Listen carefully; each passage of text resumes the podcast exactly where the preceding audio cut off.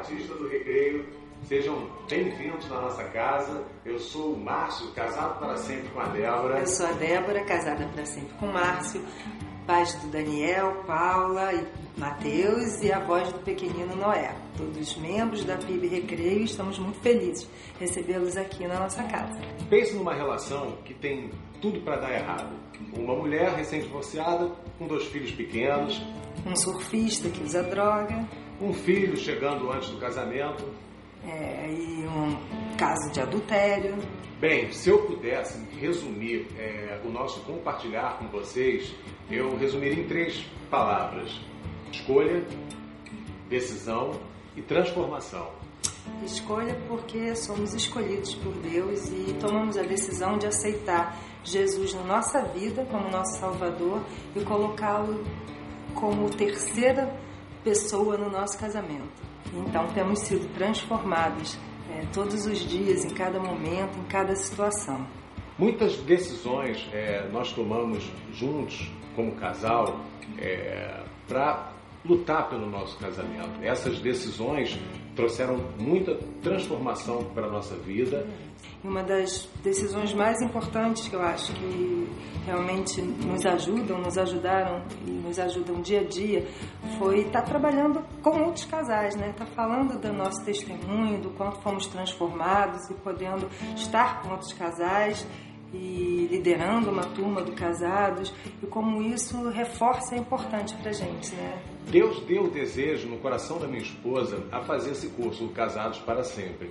E eu me lembro que ao longo das três lições é um compromisso é, longo, são três meses que você se compromete e naquela ocasião eu me comprometi com a minha esposa. Eu não, não estava entendendo que eu estava me comprometendo com Deus naquele momento. E durante todo aquele período, uma coisa é, foi muito relevante, muito importante na transformação que é, viria a acontecer no meu coração. Entender que não existe casamento sem a presença de Deus, que o casamento é um plano perfeito de Deus.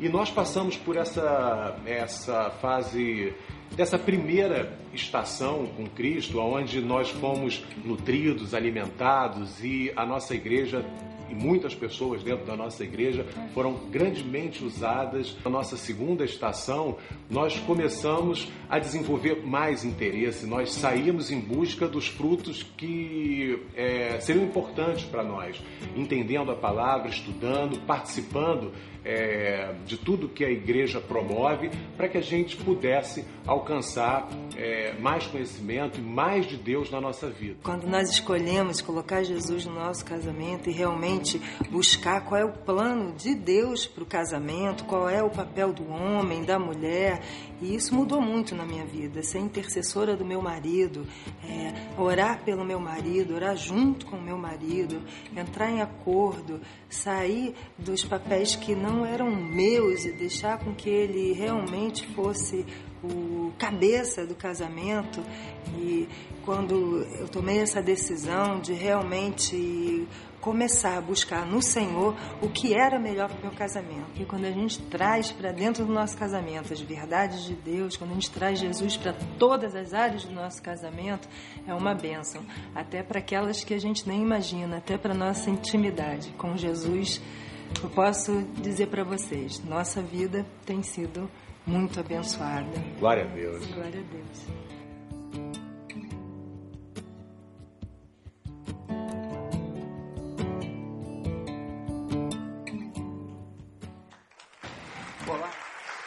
Amém?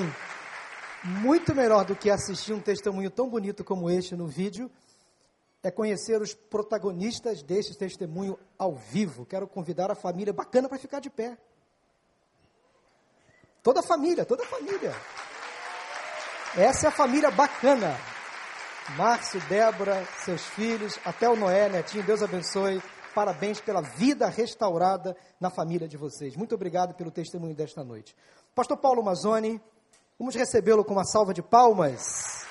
Desde quinta-feira nós estamos sendo extremamente abençoados aqui através deste homem. De onde você vai, Paulo?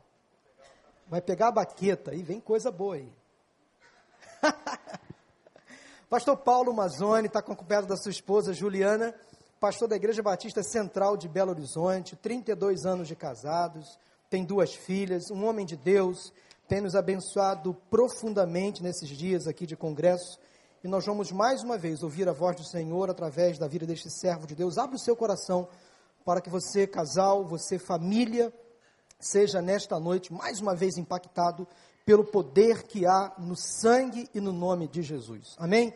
Deus, obrigado pela vida do teu servo, que ele seja mais uma vez usado pelo teu Espírito Santo para convencer o coração do teu povo, da tua igreja, para abençoar os casais, as famílias aqui presentes nesta noite, ou mesmo aquelas que nos assistem pela internet. Oramos em nome de Jesus. Amém. Obrigado, pastor Paulo, obrigado, pastor Vander, Amanda, muito obrigado a todos pela gentileza do convite. Antes de prosseguir, eu já quero agradecer, não é? Eu e Juliana, privilégio de estar aqui, o carinho, a confiança do Vander, da Amanda conosco, é uma hospitalidade incrível. Quero dizer para vocês o quanto a gente admira, ama, respeita esta igreja como uma das igrejas referências, não é para nós e nesse país. Continue assim, continue multiplicando os pequenos grupos, as células, continue servindo a Deus, porque em breve tudo isso vai passar e o que vai valer é quanto nós servimos ao Senhor. Eu agradeço demais tanto carinho e merecido carinho e merecida honra e amizade. Nesta noite não é? Quero também agradecer o Márcio e a Débora, testemunho lindo demais, não é?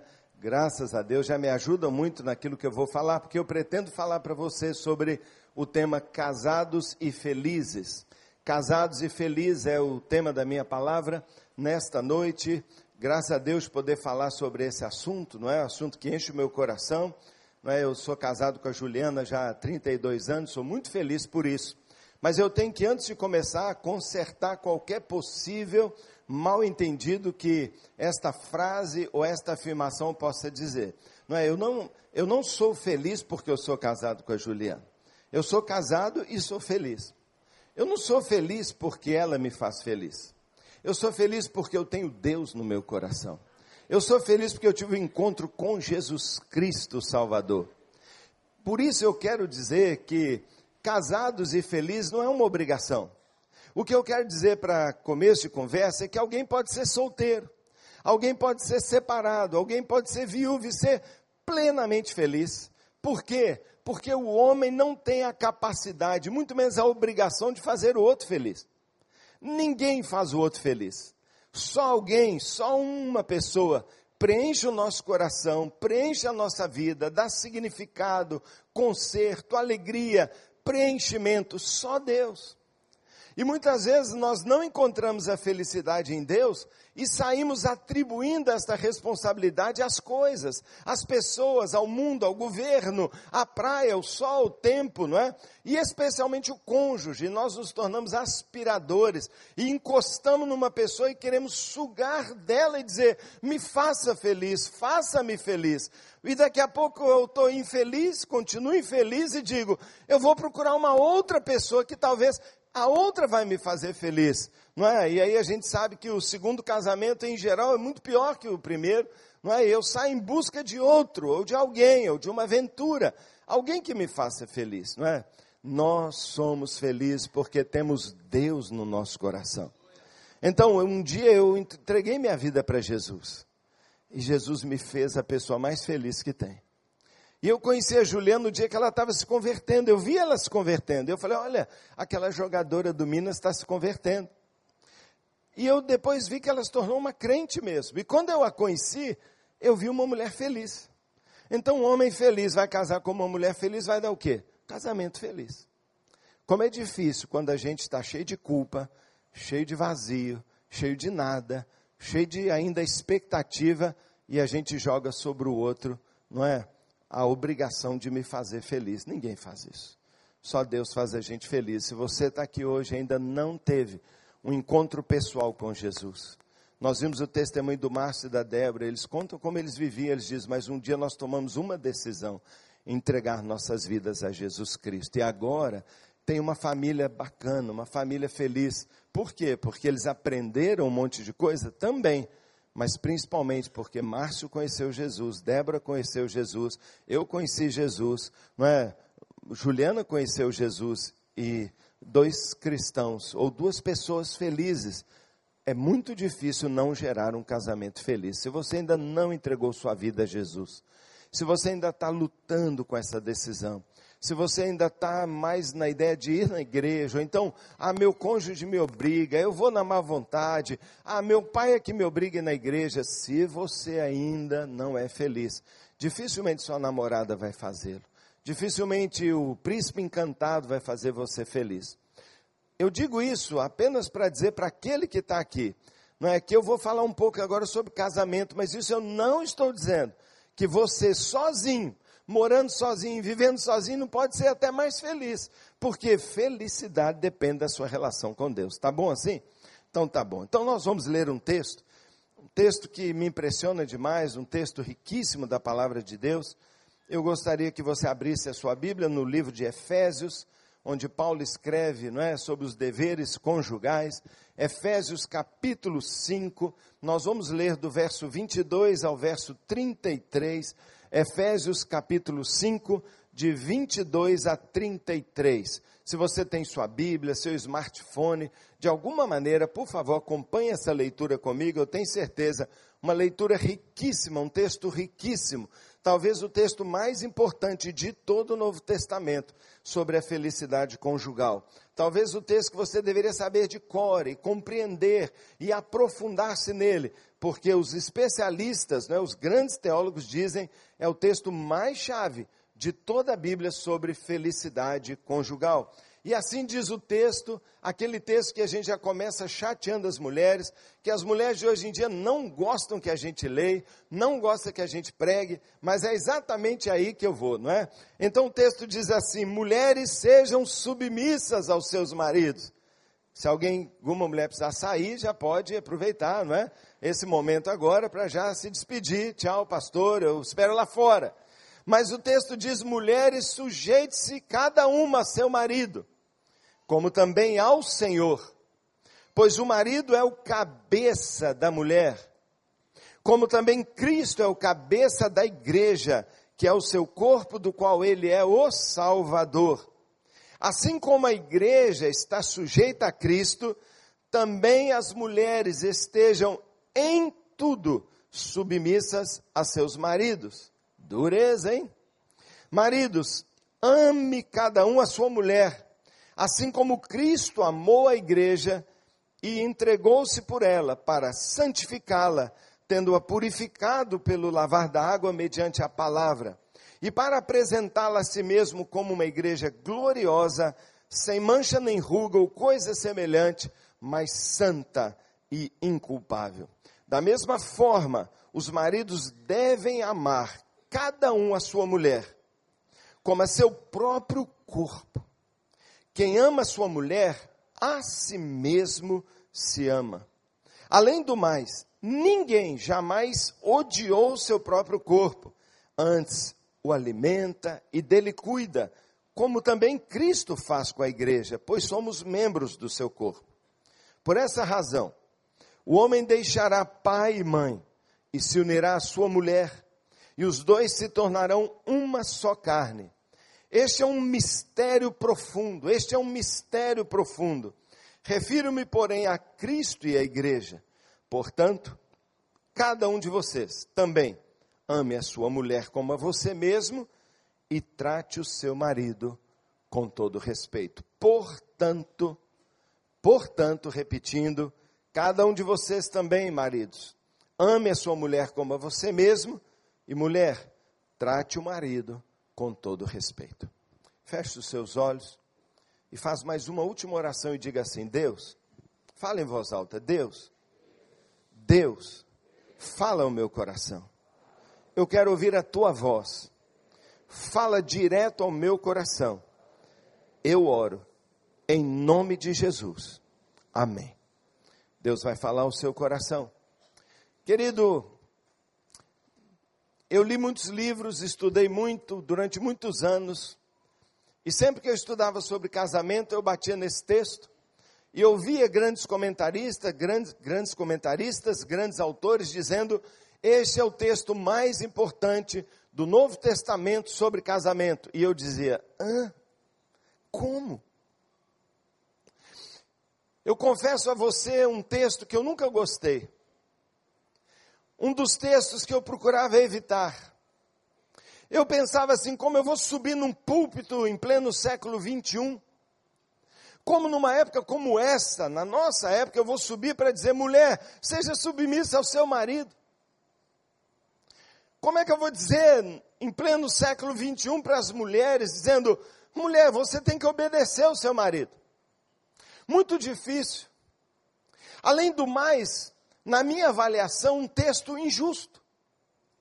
Um texto extremamente prejudicial e desbalanceado em termos de não é, demanda do homem demanda da mulher. Um texto que nunca me agradou, porque me parecia um texto preconceituoso, um texto antiquado, atrasado. Muito fácil alguém dizer, ah, pastor, isso foi numa época, hoje não é mais assim, mas como? Como eu posso dizer que a Bíblia mudou, se a palavra de Deus passará o céu e a terra, mas a palavra de Deus não passará? Ai daquele que mudar um tio, um jota, um detalhe, uma interpretação, eu não posso. Então, na verdade, eu nunca gostei desse texto, mas eu sentia que tinha algo nesse texto que eu não compreendia. E algumas partes desse texto me mostravam por quê. Porque ele diz assim: grande é esse mistério. E eu falava, realmente, ou esse texto é extremamente bobo, simplório, retrógrado, ou ele é misterioso mesmo. Hoje eu entendo que é um texto misterioso, um texto extremamente profundo. Nunca me agradou esse texto por perceber aqui, aparentemente, uma injustiça. Porque imagina então um casal, um namorado, um noivo, um casal casado, em que eles se casam por amor. Por que uma mulher casa com um homem? A gente vai perguntar e vai dizer: é porque eu amo. Então, o que se exige de uma mulher para se casar? Que ela ame o marido. O que se exige de um marido para que ele se case com essa mulher? Que ele ame a sua mulher. Então, o marido ama a mulher, a mulher ama o marido, vão se casar. Agora o texto diz assim: mulher, você ama seu marido? Amo. Então o que você tem que fazer agora? Você tem que ser submissa ao seu marido. A segunda demanda. Eu tenho que amar e eu tenho que ser submissa ao meu marido. Tudo bem. E aí eu vou ver o texto injusto porque diz assim: marido, ame a sua mulher. Pronto. Então a mulher tem que amar o marido, mas também tem que ser submissa. E o marido só amar. Eu falava, não está certo. Então, coitada da mulher. Por outro lado, também por causa de textos como esse, a Bíblia e o cristianismo foi usado durante anos para oprimir a mulher. Durante anos foi usado para dizer: você tem que me obedecer, cala a boca. E o homem grosseiramente bate na mesa e fala assim: você me obedeça, porque está escrito lá que a mulher de Deus tem que ser submissa ao seu marido. Não gosto desse tipo de coisa. E talvez o cristianismo mal interpretado, um texto como esse mal interpretado, provocou durante séculos a opressão, o abuso, não é? E a mulher quantas vezes apanhou calada. E o cristianismo cobriu dizendo: homem é homem, mulher seja submissa. Você gosta desse tipo de texto? Eu não gosto. Mas lá no final diz assim: grande é esse mistério eu me refiro a Cristo e a igreja, eu, meu Deus, que mistério é esse? Senhor, me explica, Senhor. O que, que é esse texto? Senhor, como é que eu vou pregar? Como é que... E eu não queria saber. Como, durante muito tempo eu não pregava o texto, eu estava perdendo algo impressionante, extraordinário. Até que um dia, orando ao Senhor, lidando com alguns casos delicados de casamento na nossa igreja, lendo esse texto, de repente eu eu me vejo lendo o verso 31 que diz, entre aspas, por esta razão, o homem deixará pai e mãe e se unirá à sua esposa. Eu falei, caramba, de repente Paulo pula lá de volta a Gênesis capítulo 2, de repente ele volta lá na criação, e ele diz assim: é disso que eu estou falando. Este é o grande mistério. Está envolvido lá no início, lá na criação lá de como o homem e a mulher foi criado. E eu comecei a falar, Senhor, me explica. E Deus falou assim: então presta atenção, eu vou te explicar. E um dia Deus, Um dia Deus disse assim: Esse aqui é Deus. Tadinho, Deus está todo rebentado. Esse pessoal aqui bate forte, hein, pastor? Olha aqui. Que que é isso?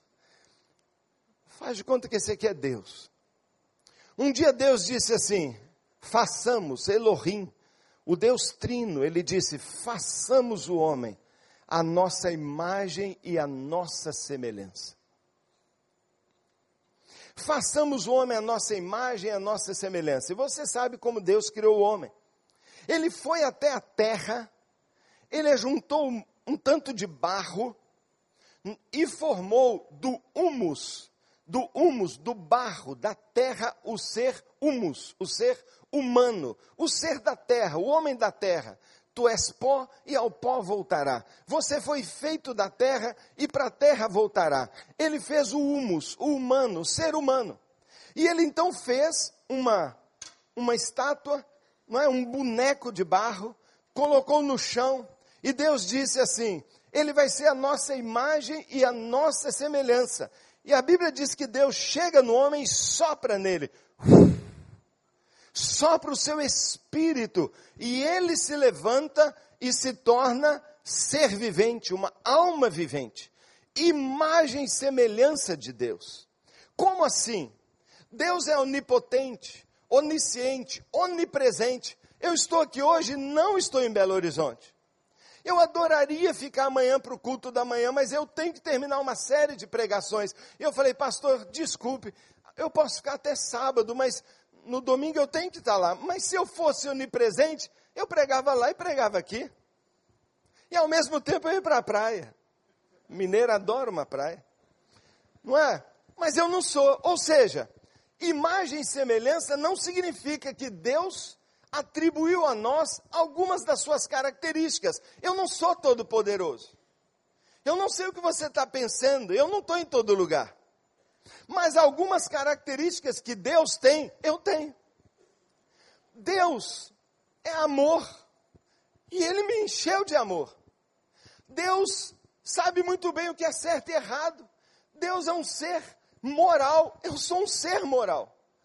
Deus admira o belo, eu admiro o belo.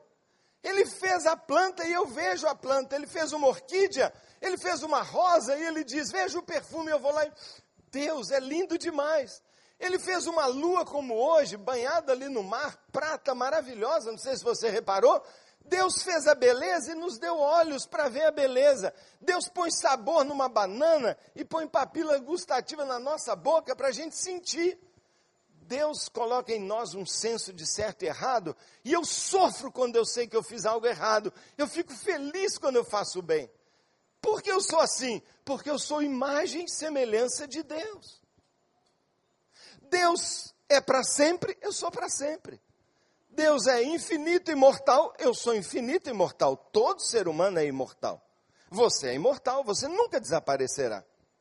Se você viveu aqui enquanto é mortal, e andou com Deus, quando você foi embora desse planeta, andou com Deus aqui, vai passar para o outro lado andando com Deus. Por quê? Porque Deus vai respeitar a sua escolha. Você não quis saber de Deus aqui, não quero saber. Morreu sem Deus, Deus vai respeitar. Você continuará imortal o resto da eternidade sem Deus. Isso chama-se inferno. Mas Deus nos deu suas características. Agora eu pergunto para você: Deus aqui, desculpe porque eu tenho que segurar o microfone, mas Deus é homem ou é mulher?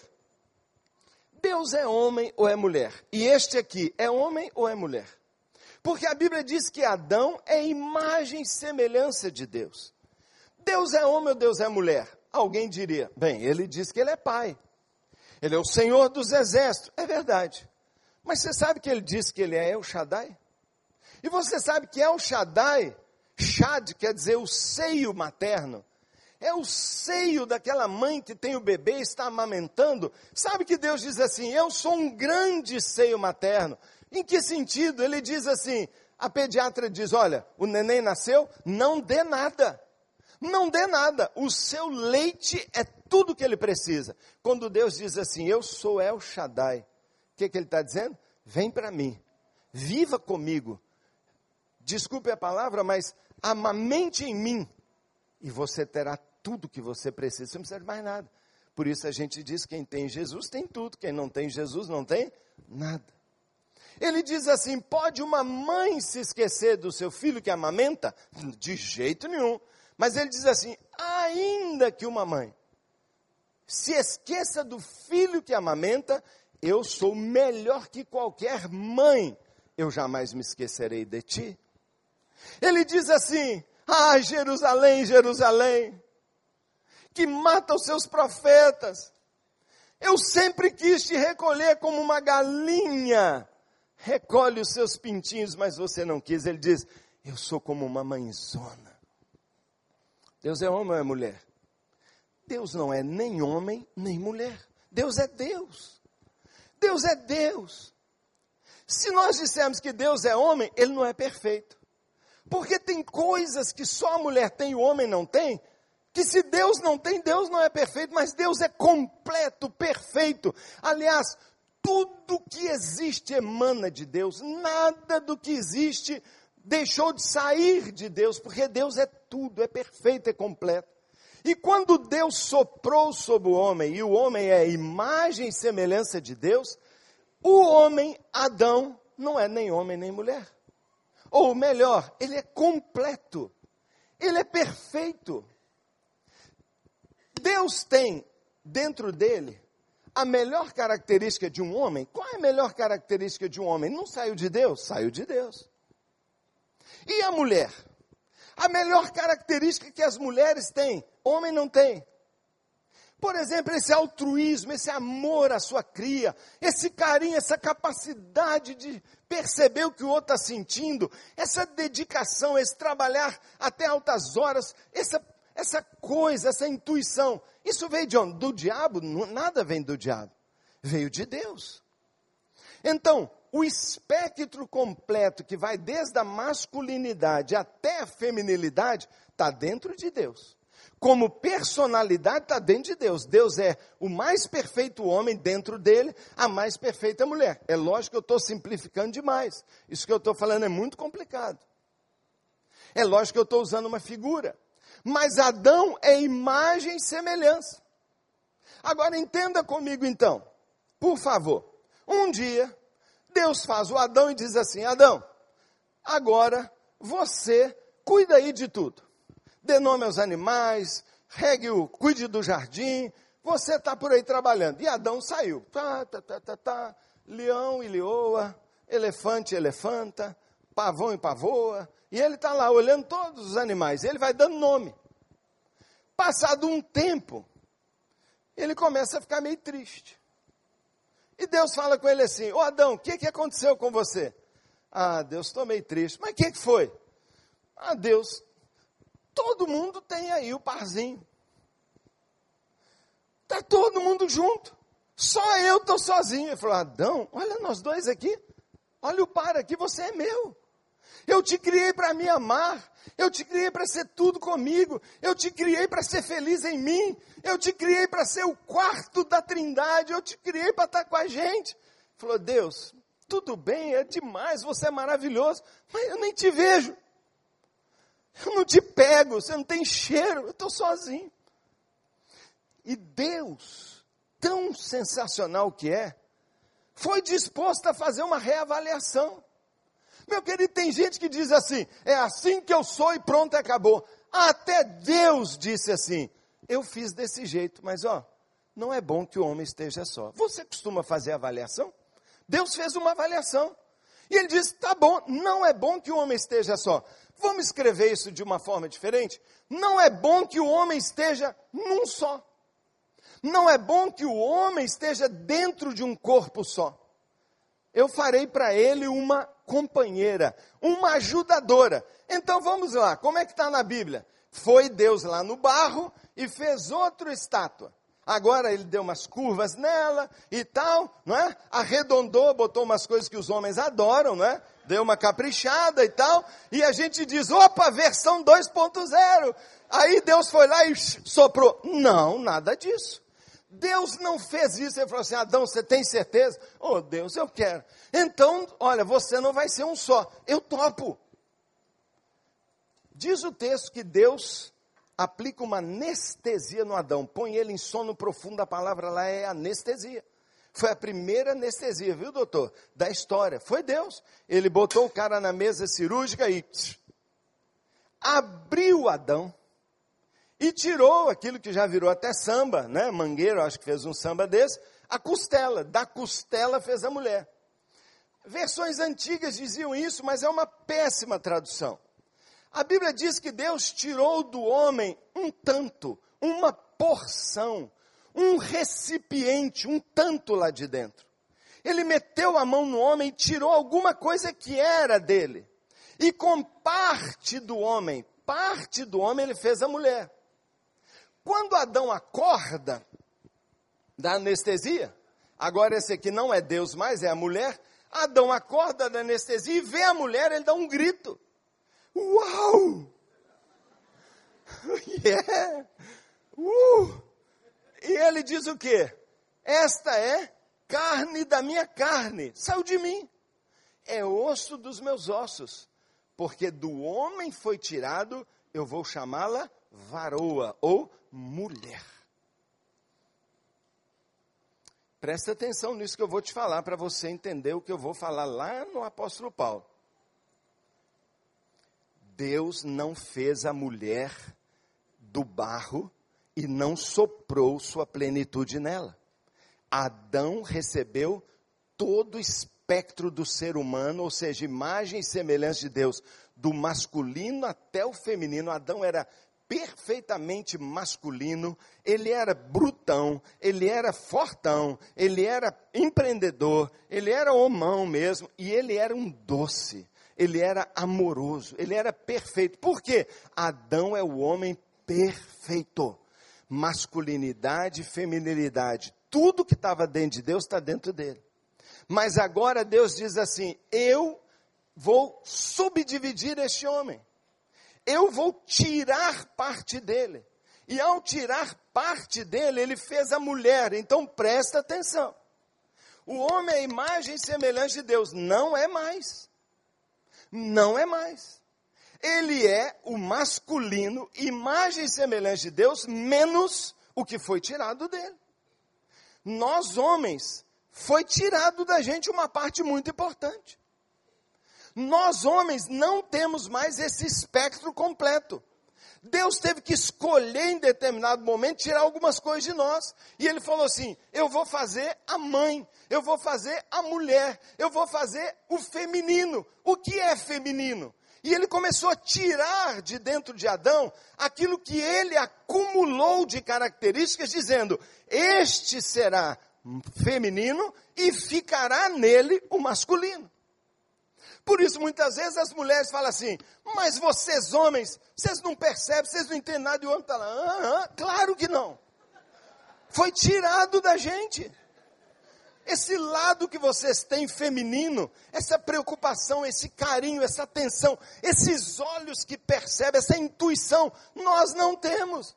Ah, mas esses homens são muito devagar. Devagar, mas nós somos fortão. Nós pensamos o tempo todo. 99% das patentes registradas na história da humanidade, todas as soluções aos problemas foram patentes em nome de homens, desculpa as mulheres. Porque a mulher, com essa característica, onde Deus puxou muito amor para ela, porque vai ser mãe. Ela tem que abraçar esse menino nove meses na sua barriga, depois vai amamentar, ele vai morder, ela depois vai cuidar, dar banho, correr da onça, subir na árvore com um bebezinho. Essa mulher vai amar. Ela é mãe aqui de uma comunidade, uma favela pobre, e vem um bêbado à noite e fala assim: Eu vou abusar dessa menina. Ela pega uma faca e fala: Abusa para você ver que eu te abro. E ela apanha para defender seu filho. Sabe por quê? Porque dentro dela tem uma coisa chamada feminilidade. A mulher é intuitiva, a mulher é amor, a mulher é carinho, a mulher percebe as coisas, ela é poderosa demais. Mulher é versão 2.0 da criação, não tem dúvida nenhuma. Aprimorada, graças a Deus. Agora, do homem foi tirado um monte de coisa, mas ficou. E o homem ficou dentro dele uma inquietação. ele olha para fora, ele pensa nas soluções, ele quer mudar, ele quer construir árvore, vai a, a casa dele, ele quer edificar, ele, ele quer fazer alguma coisa. E ele chega para a mulher dele e fala assim: Ah, mulher, vamos lá para dentro, vamos namorar. E ela fala assim: Que namorar? Olha minha mão. Eu lavei roupa na pedra o dia inteiro, não estou aguentando nem mexer o braço. E ele fala, meu Deus, como eu faço isso? Aí ele inventa uma coisa que faz assim, né? E ele fala assim, põe a roupa lá e vem para a cama, não é? Vem para a cama. Aí ela fala assim, mas eu, mas eu tenho que pegar brasa lá, jogar dentro da lata e passar a roupa. E ele inventa uma coisa. Tudo que o homem inventa é para a mulher ter mais tempo. Por isso que vocês são essas dondocas. Porque ele quer a mulher cheirosa, bonitinha, a mão suave, nada daquele negócio de pedreiro, parece mão de pedreiro. Aquelas mulheres brutamontes. Foi o homem que fez você ficar bonita assim, minha filha. Ele que alisou seu cabelo, a invenção é do homem. Ele que arrumou esse creme para você. Ele que inventou perfume. Tudo para quê? Ó, para lá. O homem inventa patentes. Para quê? Para você ficar com ele. Então o homem o homem masculino não é mais completo. Ele é imagem e semelhança de Deus em termos. Por quê? Porque Deus tem dentro dele um amor, um carinho, uma coisa que a mulher tem mais. Eu não estou dizendo que o homem não tem amor. Mas quando Deus teve que balancear, ele concentrou algumas características aqui. Ele concentrou outras lá. E essa divisão não é muito assim certinha, não. Existem homens que são mais sensíveis, que são mais românticos, que são mais atenciosos. Existe homem que é uma pedra, uma topeira. Existe mulher que é mais masculinizada. Ela é mais praticona, resolvida, tal, tal. Não pode tanto, hein, irmã? Não pode demais. Vai mais ou menos, não é? Senão daqui a pouco, minha filha, não há, não vou falar nada, mas tudo bem. Cuidado. Mas tem mulher que ela é mais prática, mas tem mulher que é um bibelô, não é? Hein? Ela borda só. Ela faz ponto cruz. A casa dela tem rendinha para todo lado. E a gente tem que aguentar, né? Ai, amor, amor, e tal. E tem uns homens também que são mais tranquilos. Agora, em geral, o homem ficou com uma coisa que você sabe e fala, isso é masculino. E a mulher ficou com uma coisa que chama, isso é feminino. Então, a mulher é imagem e semelhança de Deus menos o que ficou no homem. O homem é imagem e semelhança de Deus menos o que foi para a mulher. Você está entendendo isso?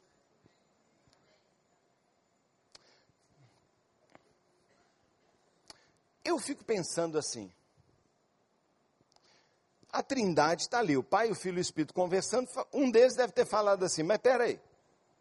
E se a gente separa os dois, eles nunca querem se encontrar? Morreu tudo lá. E se esse homem vai lá para a África e ela vai lá para a América do Sul? Se um não quer saber do outro, opa, eles têm que precisar um do outro. Quando Deus fez o homem, então vamos ver o Adão. Agora voltou Deus e o Adão.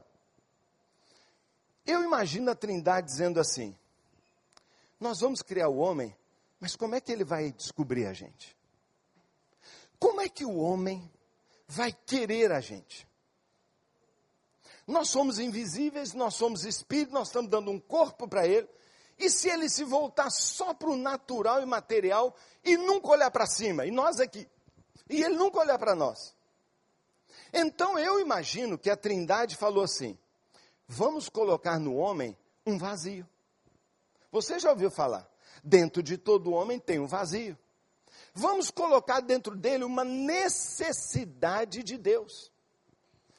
Os estudiosos chamam isso de transcendência. Todo homem, todo ser humano precisa transcender. Não existe nenhum registro, a sociologia prova que não há um registro de qualquer manifestação de, de raça humana, de povo histórico, em qualquer momento, que eles não tivessem fazendo uma referência a um Deus qualquer. Ele pode morar lá na floresta, mas ele vai dizer o Deus floresta, o Deus sol. Ele pode ser um pigmeu lá nas montanhas da África, mas você vai ver lá nos desenhos rupestres lá, é ele um Deus, uma divindade. Por quê? Porque Deus fez o ser humano para buscá-lo. Há um vazio dentro do homem que só é preenchido por Deus. É a necessidade da transcendência. De onde eu vim? Para onde eu vou? Quem me fez? Tem uma coisa faltando em mim. Onde está Deus? Então Deus colocou uma necessidade no homem para buscar a Deus. E eu acredito, eu posso pensar, não é? Eu que estou pregando, eu posso falar o que eu quiser, não é verdade? Eu fico imaginando que o homem, que a trindade falou assim, mas como é que eles vão um querer o outro? Opa, funcionou lá. Nós deixamos um vazio no coração do homem para ele precisar da gente. Vamos fazer que lá na, numa certa idade, não pode ser desde novinho, nem na adolescência, mas vai ter uma tal de puberdade. Vai ter uma virada em que de repente ele vai falar: que bobeira esse negócio de bola, que chatice esse negócio de carrinho, como esses meninos são chatos. Olha que menina bonitinha que passou ali, tchau gente, vou atrás dela. De repente, ele detesta as meninas, mas a chave vira. E ele fala assim: eu preciso de uma esposa. E de repente a mulher fala: eu preciso de um homem. Eu quero um marido. E liga uma coisa na gente e a gente sai atrás. Por quê? Porque nós também temos uma necessidade um do outro. Você está entendendo o que eu estou falando? Pensa comigo aqui. Adão e Eva estão dentro de um corpo só. Gênesis capítulo 5, verso 1 dá uma dica disso. Porque diz assim: essa é a história do homem, a genealogia de Adão.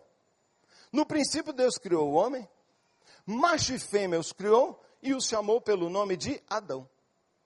Por que não é Adão e Eva? Adão. Porque primeiro Deus criou Adão, e dentro dele já estava a feminilidade. Aquela porção que foi tirada, costela, mas não é, uma caixinha, um tanto, esse tanto que foi tirado é a mulher. Quando as mulheres dizem assim, esses homens são todos igual, não percebe as coisas, é óbvio. E quando nós homens dizendo, essas mulheres são tudo igual, é óbvio. É a mesma coisa. Deus criou Adão e Eva junto. Não é bom que o homem esteja só. Não. Eu vou separá-lo. Eles estão um só, mas agora eu vou separá-los. E por isso deixará o homem, seu pai e sua mãe, e se unirá à sua mulher. E se tornarão os dois o quê? Um só de novo. Hã? Peraí. Pastor, o que eu estou entendendo está certo? É isso mesmo. O que eu estou dizendo é isso mesmo. Casamento é muito mais do que um papel passado. Casamento é uma manifestação soberana da criação de Deus. Quando nós nos casamos e fazemos um, uma aliança entre nós, nós estamos revertendo uma cirurgia. Nós andamos por aí, encontramos alguém, vamos diante de Deus falando, pai, é ela. Nós vemos ao altar, ou nós vemos a mesa cirúrgica de Deus, e nós falamos, Pai, eu quero ser um com ela. Pai, me une a ela. E a Bíblia diz que Deus une. E a Bíblia diz: o que Deus uniu, ninguém pode separar. Por quê? Porque Deus reabre. Porque Deus põe um dentro do outro. Porque Deus faz a gente se tornar uma só carne. E uma só carne é uma coisa incrível eu continuo tendo um corpo masculino e um corpo feminino, mas nós dois podemos manifestar Deus. Ou seja, nós dois podemos reunir em um só corpo de novo, homem e mulher. A unidade é tão intrínseca, é tão espiritual, é tão emocional, é tão carne. A gente é tão um com o outro que é como se fosse um. E para Deus é um. Deus me colocou dentro da Juliana, ou colocou a Juliana dentro de mim, no dia que num altar sagrado eu falei, Pai, me una a ela. Eu quero ser um a ela. Eu prometo, Pai, que eu vou amá-la. Eu prometo, Pai, que eu vou respeitá-la. Eu prometo que eu vou ser fiel, Pai. E ele fala: então, eu os declaro marido e mulher. E a Bíblia diz: o que Deus colou, a palavra lá é colou. Deus põe de novo a gente junto. Então, que coisa linda é que minha mulher tem características que eu não tenho. Eu tenho características que ela não tem. Mas se nós estivermos juntos, se nós estivermos juntos, o milagre acontece. Alguém olha para nós dois como casal e diz: é Deus. Paulo diz assim: isso é um, é um mistério profundo, mas eu me refiro a Cristo e à igreja. Se eu vir um casal se amando ativamente, em aliança, se respeitando e principalmente cooperando, isso gera naquela família a imagem de Deus, igualzinha. Quem olhava para Adão, via Deus. Quem olhava para Adão, via Deus. Adão é a imagem de Deus. Um casal feliz, unido em aliança, é a imagem de Deus.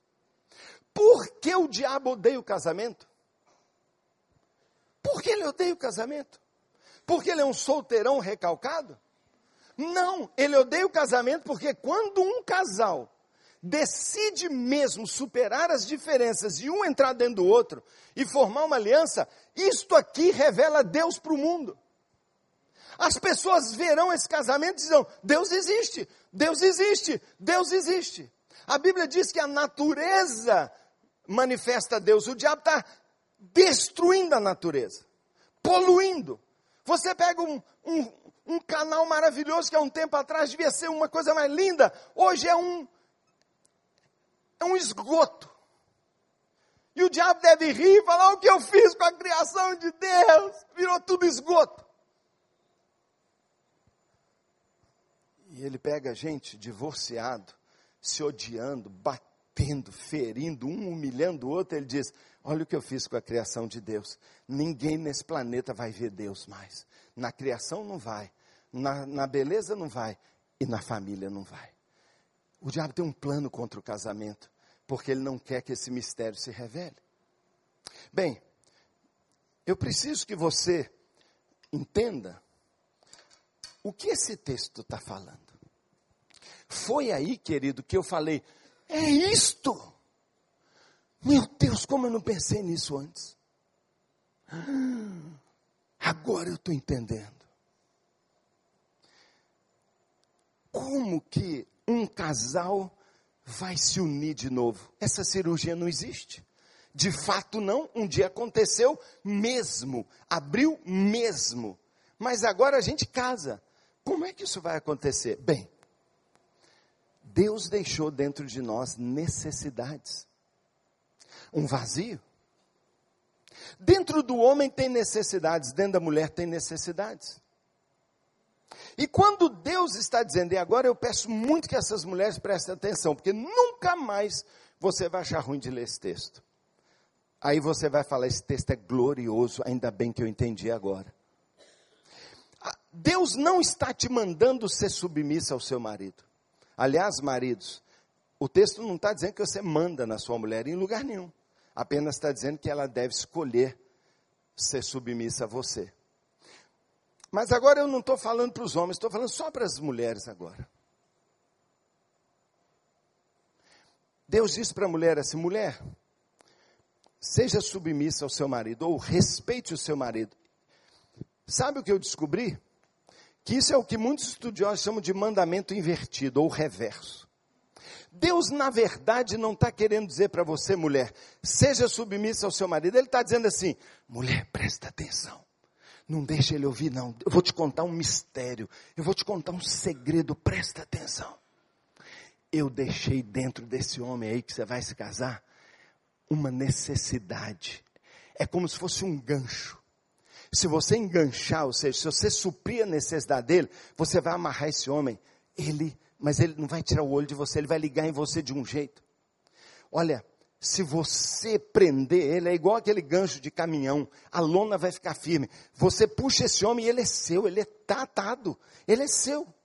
A Gisele Bündchen pode passar aqui desfilando de lingerie, ele não vai nem ver. Porque ele está babando em você, ele está apaixonado com você.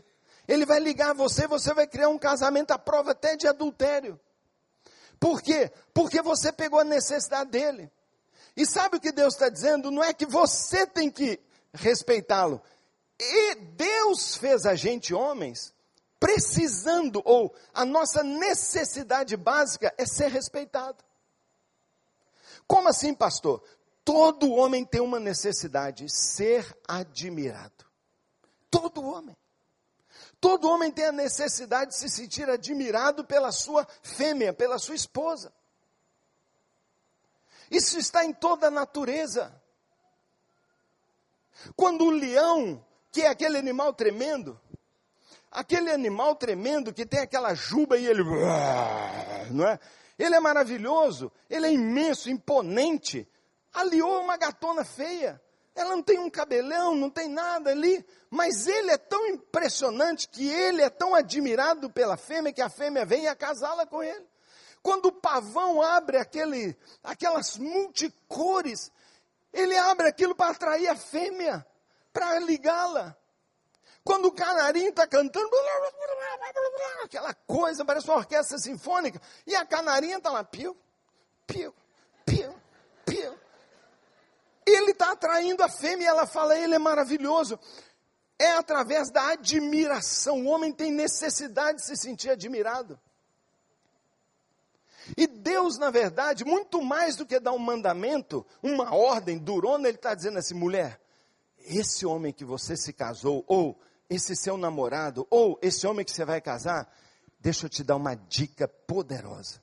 A necessidade maior dele é que a fêmea dele a mulher dele, por admirá-lo tanto, porque ele tem um caráter, porque ele é tão bacana, porque ele é tão sensível, porque ele cuida de mim, porque ele é maravilhoso, porque ele é tão forte, porque ele é tão disciplinado, porque ele é tão trabalhador, seja o que for, ele é tão maravilhoso que eu quero ele como meu marido. E na verdade, na verdade, a mulher tem um papel fundamental. É através do seu apoio, do seu elogio, do seu encorajamento que a mulher está bombeando hombridade. Hombridade é eu vou vencer. É a mulher que diz: você vai ser o presidente dessa empresa, você vai ser o grande homem dessa empresa.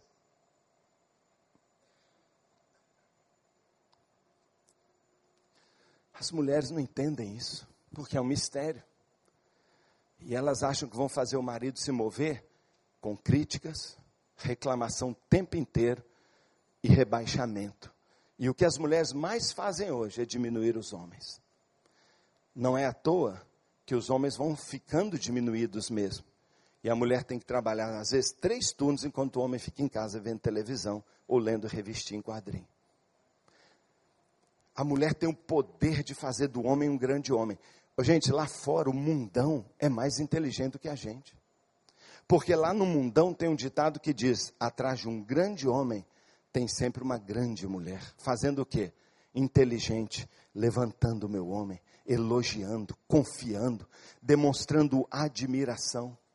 Meu querido, as pessoas dizem que o homem tem que elogiar a mulher. Deixa eu te dizer, todo elogio masculino é sedução todo elogio da mulher, você está linda, é de alguma maneira um joguinho.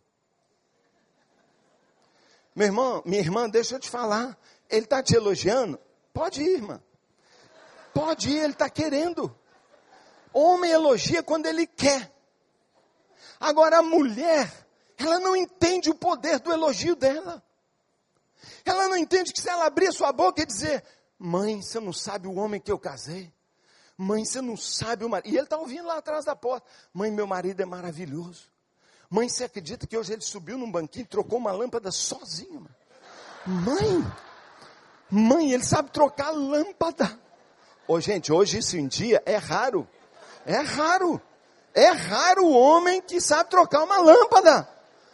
Irmã, se o seu marido trocar uma lâmpada, irmã, dá uma festa para ele. Se ele pegar a meia, arrumar a cama, guardar a calça, irmã, elogia que ele vai melhorar. Mas a mulher só reclama, só reclama. E a Bíblia diz: é melhor dormir debaixo de uma goteira você sabe o que é isso? Do que morar numa casa com uma mulher reclamadora. Mas deixa eu dizer, as mulheres não entendem nada de homem. Elas só fazem criticar, criticar, criticar e não sabem que esse homem está cada vez se afastando mais dela. Eu vou contar para você um caso verídico, um caso autêntico, real que aconteceu lá na minha igreja. Um casal da igreja um casal joia, jovens crentes, super bonitos, capazes, estudiosos, melhores bem formados. Os dois formaram mais ou menos juntos, casaram cedo, estão formando carreira, estão indo os dois muito bem. Ela advogada, ele engenheiro, indo muito bem. Indo muito bem. Mas eles tinham um problema que todo mundo notava e eu já tinha abordado com eles. Ela não o respeitava. E ele, porque também não se rebaixava, ele encarava e começou a ver entre eles uma competição para ver quem é o melhor. Subliminarmente, tudo era competição. E impressionante é que no trabalho é que a coisa virou mais competição. Qualquer coisa que ela ganhava, ele ficava bravo. Qualquer coisa que ele ganhava, ela ficava brava. Ela morria de inveja dele. Esse cara tinha uma característica, ele adorava carro, mas adorava carro. Mas de tal jeito que toda, todo mês lança quatro rodas, ele comprava quatro rodas. Ele tinha a coleção toda, lia toda, marcando. O cara sabe tudo sobre carro. Ele sabe o, o que é tecnologia embarcada, ele sabe aqueles negócios de multi-injeção, ele sabe tudo de carro. O carro dele, ainda que mais velhinho, porque eles tinham comprado uma casa, tinham investido na casa, então o carro ficou de segundo plano, mas era aquele carro que qualquer um ia querer comprar, porque ele limpava o carro e cuidava do carro assim de forma maravilhosa. Eles começaram a juntar dinheiro para comprar um carro novo. E eu ficava imaginando como é que ia ser eles comprarem um carro novo. Ele ia dizer para ela, amor, vem, vamos ver os carros. Esse aqui, amor, é quatro cilindros. Ele tem freio tal, não sei o quê, sabia tudo. Ele queria, não é ela? E ela devia fazer o quê? Nossa, meu marido, hein? Foi nada disso que aconteceu. A empresa dele, trabalhando muito com qualidade total, aqueles processos, não é? Dá para ele de prêmio, porque ele era um gerente que está indo bem, uma viagem de um mês para o Japão, tudo pago para conhecer o que há de top em gestão de qualidade. E ele vai. A bicha fica louca.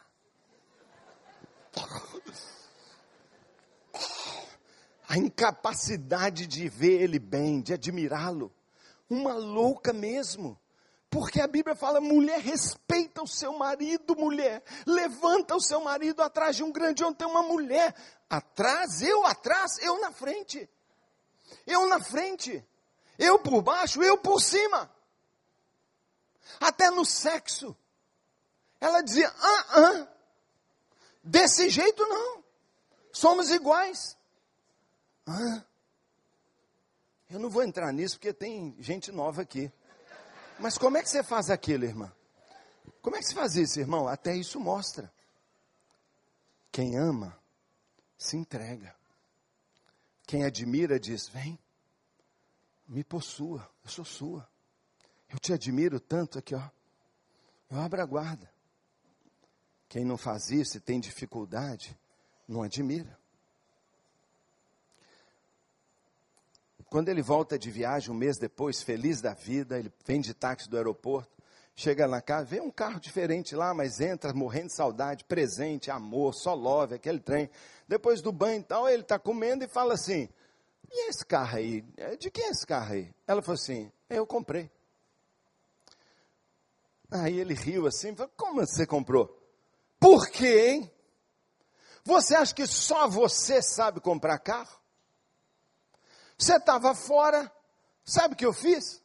Eu peguei o que a gente estava juntando e eu mesmo comprei. Ele, como? Nós tínhamos combinado. Eu ia sair com você, a gente ia olhar. É claro que eu ia deixar você escolher, mas eu queria te mostrar. Nota o que ela está dizendo. Ô, bacana naquilo que você acha que só você é bom, eu sou melhor, eu é que comprei o carro. Ela de uma maneira agressiva está dizendo para ele assim: naquilo que você acha que é o seu ponto forte, eu sou melhor que você. Ela o desprezou, desrespeitou. É lógico que ele ia fazer uma exibição, mas no final ia falar: amor, compra o carro que você quiser. Ela, aliás, comprou uma porcaria de um carro. O carro já ia sair de linha. Era um carro que todo mundo sabia que era mico e a bobona. Falei, comprou aquela porcaria. Daria raiva em qualquer um. Mas aquele deu uma briga que eu não sei quantas vezes eu atendi eles no gabinete. O pau quebrou. Mas deixa eu dizer para você. Dois anos depois, esse casal estava separado, divorciado. Eu vou te contar uma coisa horrorosa. Eu não estou justificando, mas vai ajudar você a entender. Dois anos depois, aquele cara traiu a mulher e a abandonou. Eu sou pastor, eu não posso dizer assim, ela mereceu, mas dá vontade. Porque essa mulher foi uma louca. Sinceramente. Mas o que ele fez é injustificado. Sabe com quem ele atraiu e com quem ele vive até hoje? Isso não tem, não estou fazendo nenhum demérito de classe aqui mas ele até hoje está vivendo com a empregada que eles tinham em casa. Uma moça bacana, bonita, arrumada, legal, inteligente. Mas sabe como ela chamava ele? Doutor. Ela o admirava. Ela achava ele o máximo. E ela enganchou ele. Enquanto a outra desprezava e rebaixava e criticava, fazia tudo para tirar o valor dele, veio alguém e falou assim: ó, e ele foi pego destruiu a vida dele, destruiu a vida dela, mas eu aprendi uma grande lição. Sabe, a gente não entende o que é submissão. Submissão é passar a bola. A melhor figura é futebol. Um jogador, camisa 10, normalmente é super habilidoso. Ele dibra, ele arma as jogadas, não é verdade?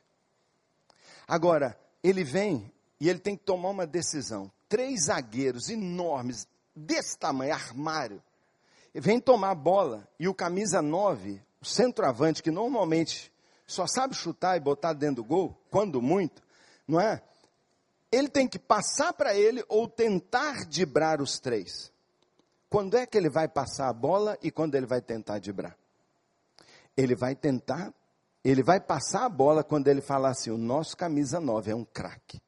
Eu passo para ele, ele vai fazer o gol. Ele não vai passar a bola quando ele diz assim: é um perna de pau. Ele é horroroso. Eu prefiro enfrentar os três e tentar, mas para ele eu não passo a bola.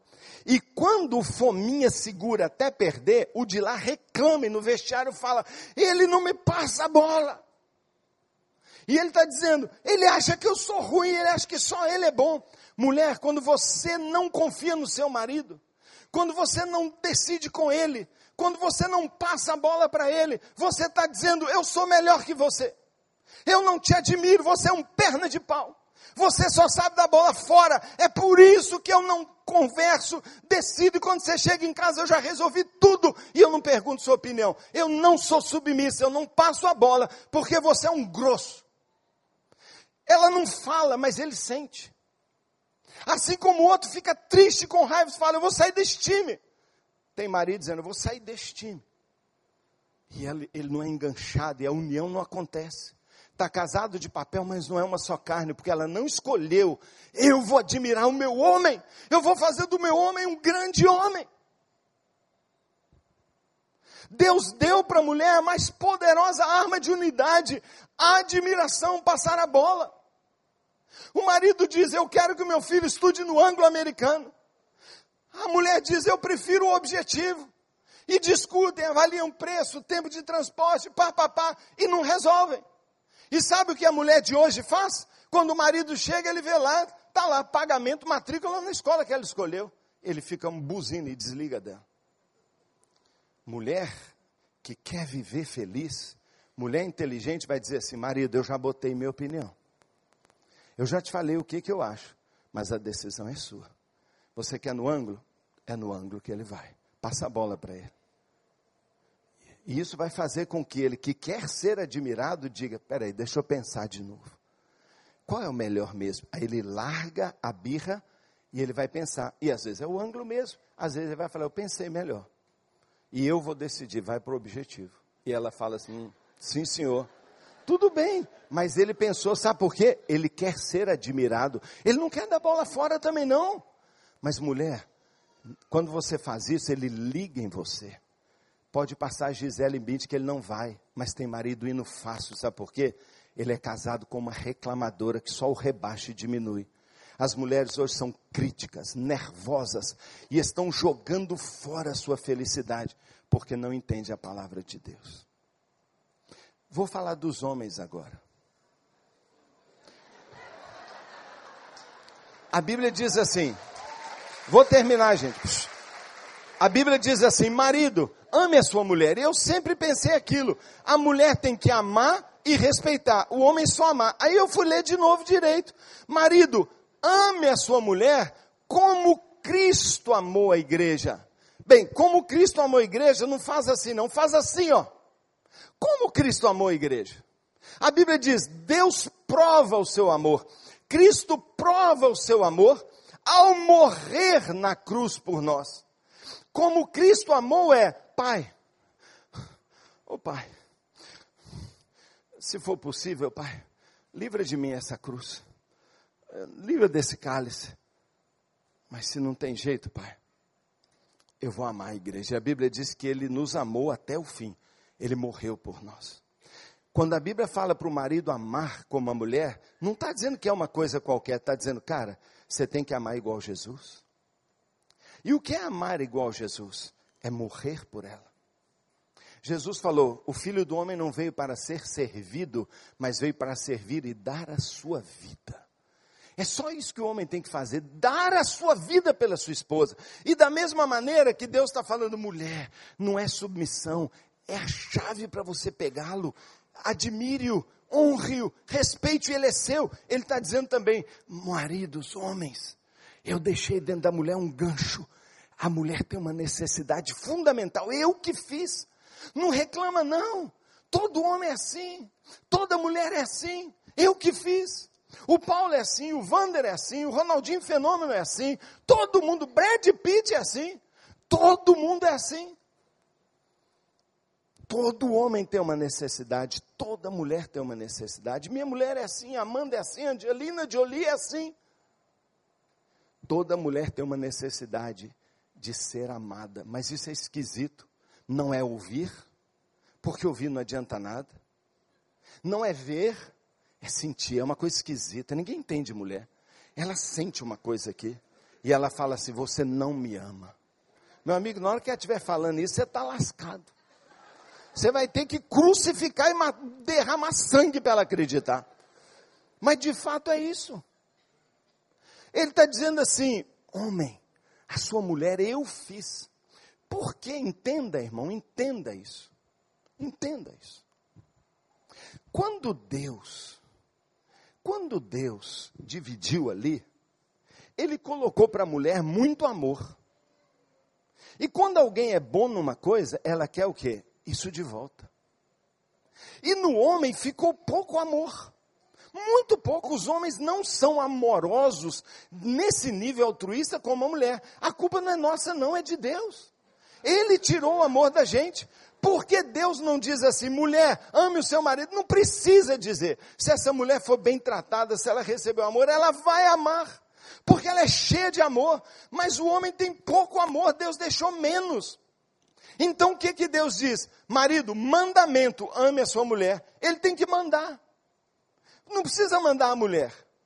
Mas quando a mulher está cheio dessa intuição e dessa capacidade de fazer várias coisas ao mesmo tempo, essa capacidade tremenda, qual é a, a, a, a natural para ela? Dominar o homem.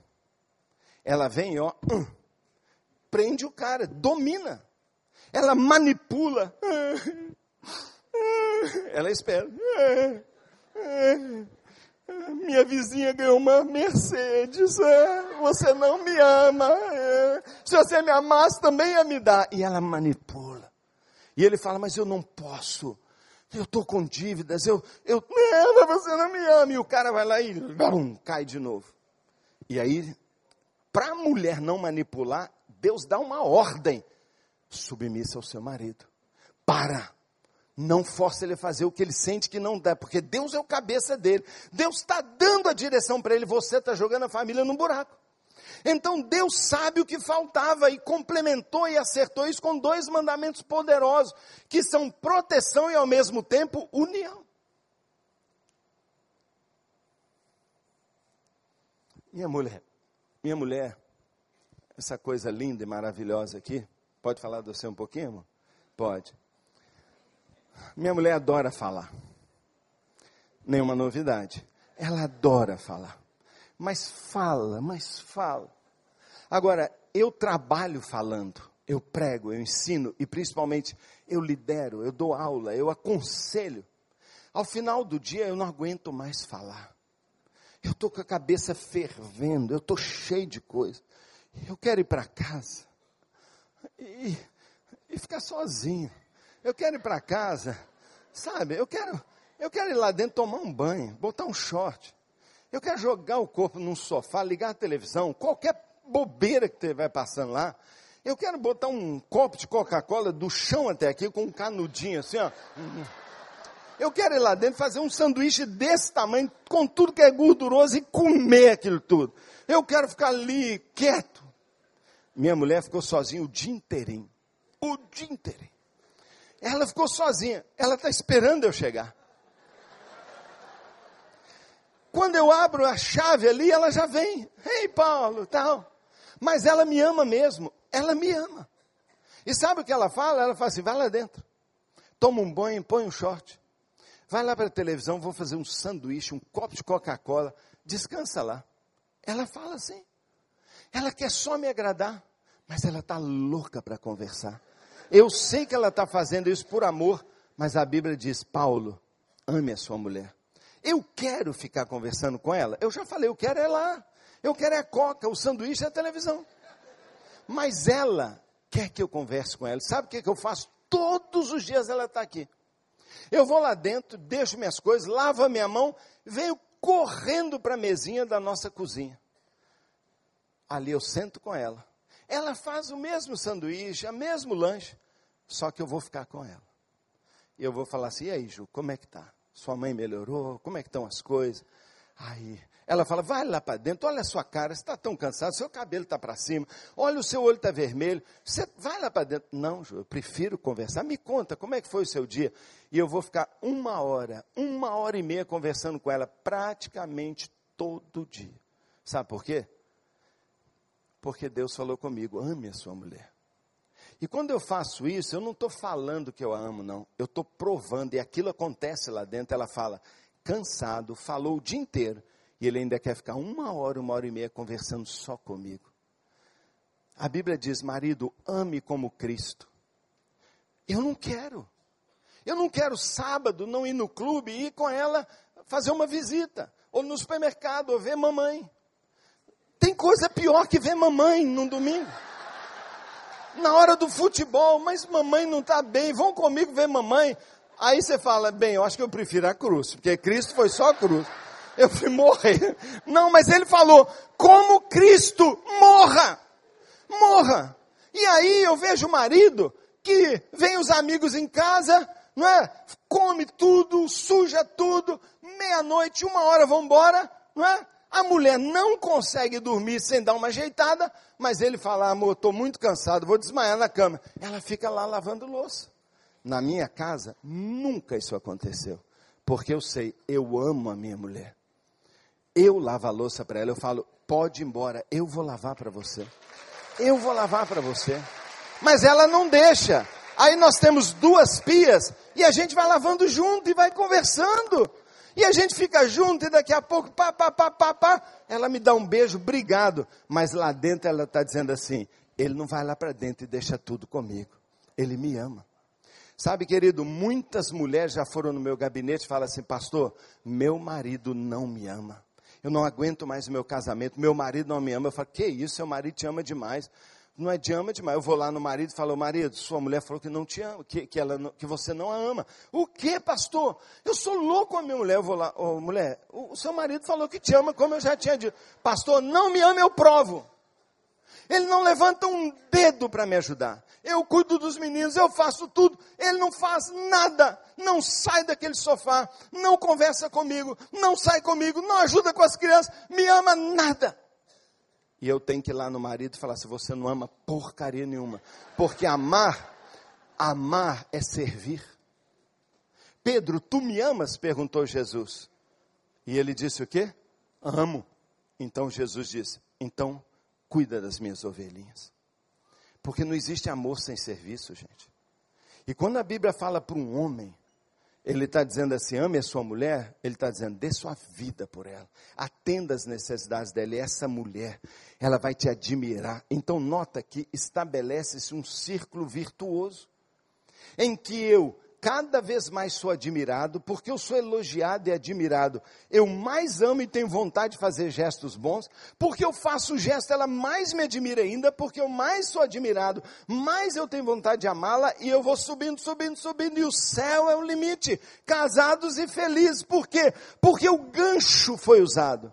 As necessidades foram supridas. Mas acontece o contrário. Ah, é?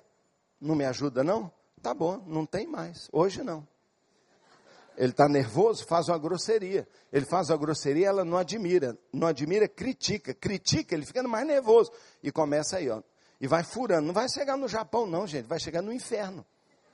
E aí a pessoa fala: minha casa é um inferno. Por quê? Quebrou o princípio. Eu vou ler de novo esse texto para você. Agora você vai prestar atenção porque eu vou terminar agora para a gente orar. Mulher, demonstre admiração ao seu marido, como ao Senhor. Louve, elogie, levante, exalte o seu marido. Mas, pastor, meu marido não faz nada. Bem, ovo ou galinha? Quem começou primeiro?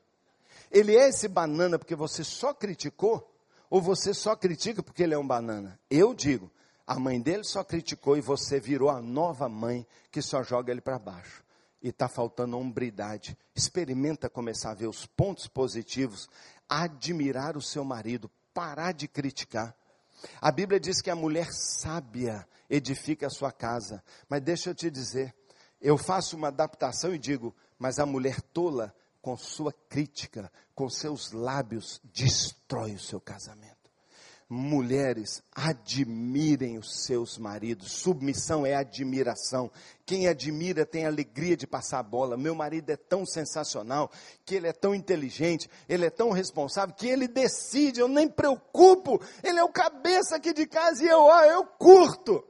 E ele é cada vez mais homem, mais vencedor, mais sucesso, mais ousado, mais autoconfiante e vai embora, e prospera, e é promovido. Mas a mulher que critica o homem, ele já sai de casa inferiorizado, com medo, ele não tem coragem, ele não assume, ele vai só, ó, daqui a pouco está mandado embora. Quem fez isso? A mulher. Mulher, sujeite-se, admire o seu marido como o Senhor, pois o marido é o cabeça da mulher como Cristo é o cabeça da igreja, do qual ele é o corpo, o Salvador.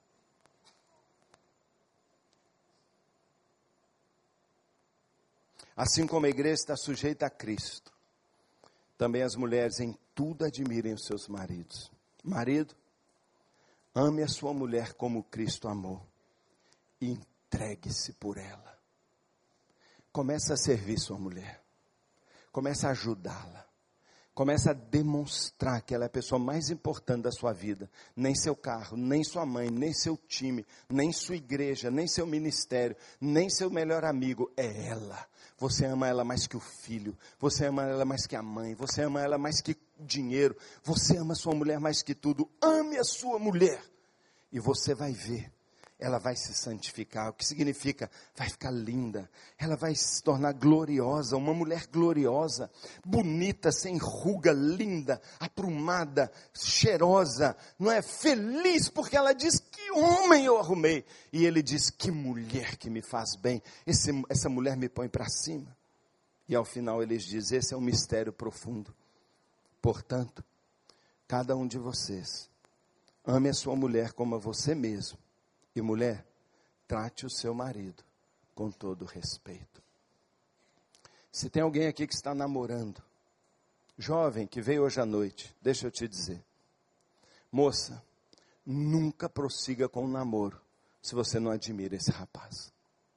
Se você não vê dele, em primeiro lugar, características que você diz: esse moço é sensacional, ele é um bom filho, olha como ele trata a mãe, ele é estudioso, ele é responsável, ele sabe lidar com dinheiro, ele dirige corretamente, ele fala direito, eu admiro. Se você vê, poxa, ele é bacana, ele é lindão, ele é bonitão, saradão, mas é um besta, mas ele é bruto, mas ele dirige a toda, ele bebe, sai fora. Porque mulher só vai ser feliz com o homem que ela admira.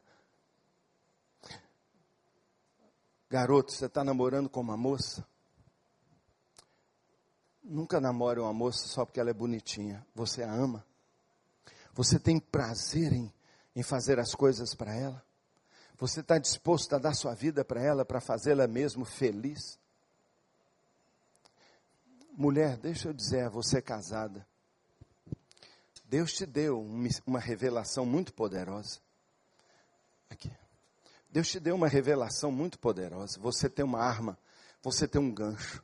Se você começar, mesmo que unilateralmente, de um lado só, só você, como eu falei, seja o herói da sua família, e você começar agora a admirar seu marido, para de criticá-lo, nunca mais critique ele, mais ainda na frente dos outros. Não reclame durante um mês. Talvez isso seja a morte para você, não é? Mas não reclame. Pare de diminuí-lo. Experimente o elogio. Descubra o que ele faz legal e fala assim: marido, você sabe que isso é muito legal? Você sabe que eu admiro demais o seu jeito? Você sabe que eu, eu fico encantado como você é pai? Você sabe que eu adoro como você me toca? Elogia. Este homem se tornará um outro homem. Mas você, marido, volta. Volta para sua casa. Tem uma mulher aí que precisa ser amada. Ela está assim, nervosa, irritada, fria porque ela duvida que você o ama. Ela acha que você ama mais sua mãe. Ela acha que você ama mais você. Ela acha que você é um egoísta, só pensa em você. Ela diz: Ele não me ama, ele me usa. Ele me tolera. E essa mulher não admira, e, o, e, o, e nós vamos cavando o buraco. E cada vez mais vai piorando, piorando, e a gente vai vivendo no inferno matrimonial. Céu ou inferno, está na sua mão com duas necessidades. Existem muitas outras. Existe aquele livro, ele precisa, né, ela precisa, ele deseja, do Willa Harley, Harley, Willa Harley. Um livro espetacular, vendeu mais 20 milhões de cópias, e ele fala cinco maiores necessidades de um homem, cinco maiores necessidades de uma mulher. Essa não está lá, mas tem outras cinco que ele fala, que eu falo, gente, isso aqui todo mundo tem que saber, então pega e vai, vai estudar, vai aprender. Mas saiba de uma coisa: Deus quer te dar um casamento feliz. Mas a felicidade está aqui, ó, na palavra de Deus. Vamos ficar de pé e vamos orar um pouquinho?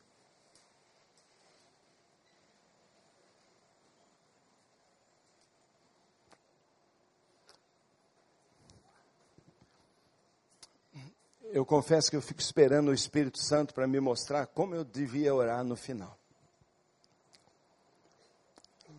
Mas eu vou orar só por uma coisa. Porque eu não tenho tempo, aliás, já abusei enormemente ao longo de toda essa conferência da sua paciência. Mas eu creio que há um Deus que é amor. Deus disse: Eu sou amor. Eu tenho amor para te dar. Meu Espírito Santo é amor. Se você for cheio do Espírito Santo, o fruto do Espírito é o amor, é a alegria, é a paz, é a bondade, bondade, ser bom, é a benignidade, é a paciência. Quantas mulheres estão precisando de paciência? Mulher, ao ficar de pé diante de Deus, eu queria que você, que é esposa, fizesse hoje um compromisso diante de Deus. Eu vou fechar minha boca. Se eu não tenho o que falar, não vou falar nada. Mas eu vou parar de rebaixar meu marido e criticá-lo tanto. Porque meu marido não quer nem me ver, ele está irritado comigo. Porque eu represento uma inimiga dele ao invés de uma apoiadora. A Bíblia diz: farei para ele uma auxiliadora. ela me levanta, ela me faz bem, ela só me joga para cima, ela acredita em mim. Minha mulher acredita em mim, ela me valoriza e me admira. E por causa disso eu a amo e me ligo nela de um jeito. Como eu vou trocar essa mulher por qualquer outra? Essa mulher me faz bem, ela me faz ser melhor. Mulher, esse é o seu papel. Se você fizer isso, a casa é revolucionada, porque você vai ter um marido realizado e feliz. Marido, acorda. Você é o Jesus da sua casa. Você não está lá para ser servido, você se enganou, te falar errado. Você está lá para servir, comece a servi-la. Vamos sábado de manhã ver mamãe? Vamos, amor. Você precisa? Vamos. Mas você não precisa fazer isso muitas vezes, porque ela vai falar assim: amor, eu não tenho mais que provar nada. Vai para o seu futebol, eu vou ver mamãe, a gente se encontra na pizzaria. É sonho, irmão, mas ela só está te testando, ela só quer saber, ele me ama mesmo? Então, marido, prove, dando a sua vida por ela. Lava a louça, cuida das crianças, converse com ela, muito. Senta e gasta tempo, faz pergunta, faz mais de novo, e outra de novo, e ela fala, pô, me deixa. Aí você fala, pronto, tá bom. Vamos mudar esse jogo. Nós podemos ser os casais mais felizes, e quando for, sabe o que vai acontecer? Nós vamos nos tornar uma só carne. E quando a gente colar, você lembra aquele desenho animado em que os dois anéis se encontravam assim? Lembra que um garoto comum virava um super-homem? Que uma moça virava uma super-moça e um gatinho virava um leãozão? Quando a gente se torna uma só carne, a gente se torna invencível, inquebrável. E sabe o que? O mundo vê Deus em nós. E as pessoas vão dizer: onde está Deus? Onde está Deus? Você vai falar assim: vai lá em casa, dá o seu endereço. Eu digo para você: sabe onde Deus mora em Belo Horizonte? Rua Flavita Bretas, número 29, é a nossa casa. Ele mora lá, porque nós dois mostramos Deus para as pessoas. E minha filha cresceu dizendo: Deus existe. Ele está aqui em casa, eu vejo ele no meu pai. Meu pai serve a minha mãe. Minha mãe admira o meu pai. Nunca me fala mal dele. Nunca critica ele na minha frente.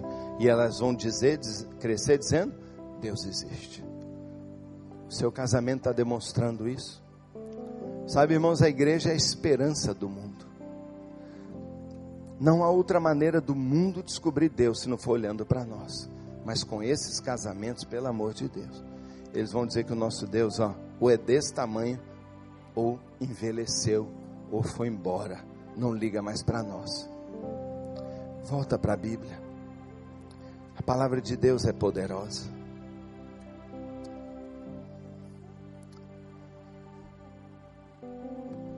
Eu tenho medo de você estar tá ouvindo e não estar tá escutando. Você está ouvindo o que eu falei?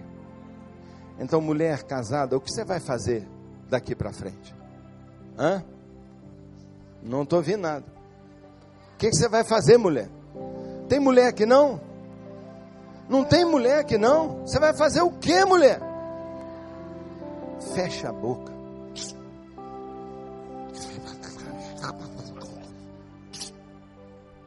Elogia.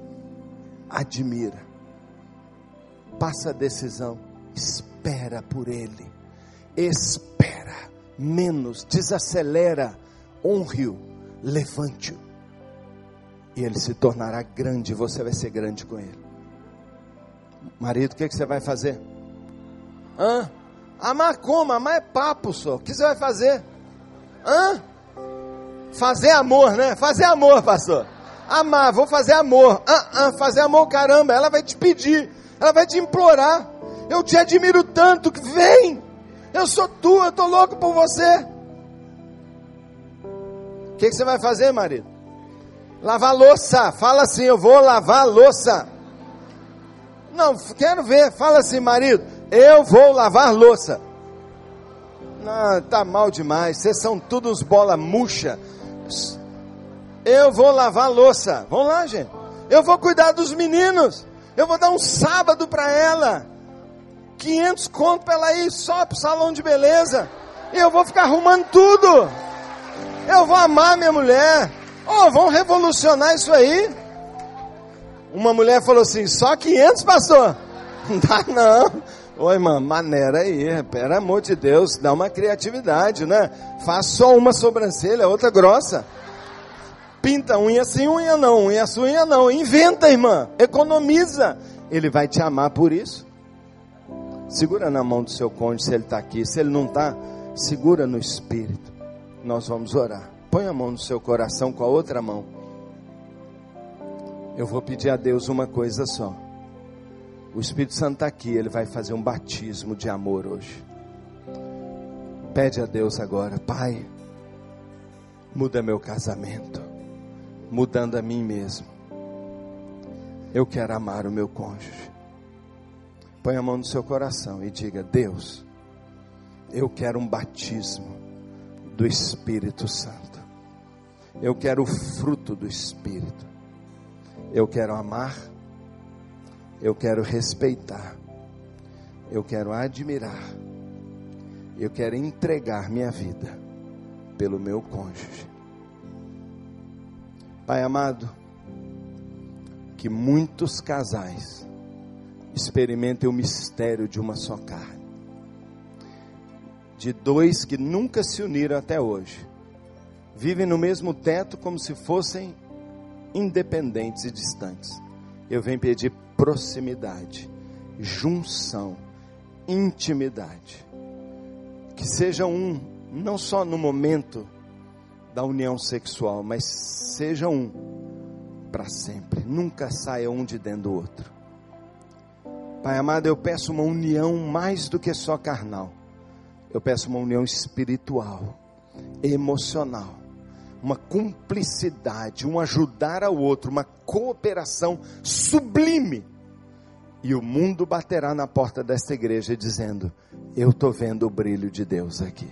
Eu quero conhecer esse Deus. Eu quero esse mesmo tipo de casamento. Eu quero essa mesma felicidade. Me abençoa, Deus, é o que eu te peço. Em nome de Jesus. Amém? Amém, pastor.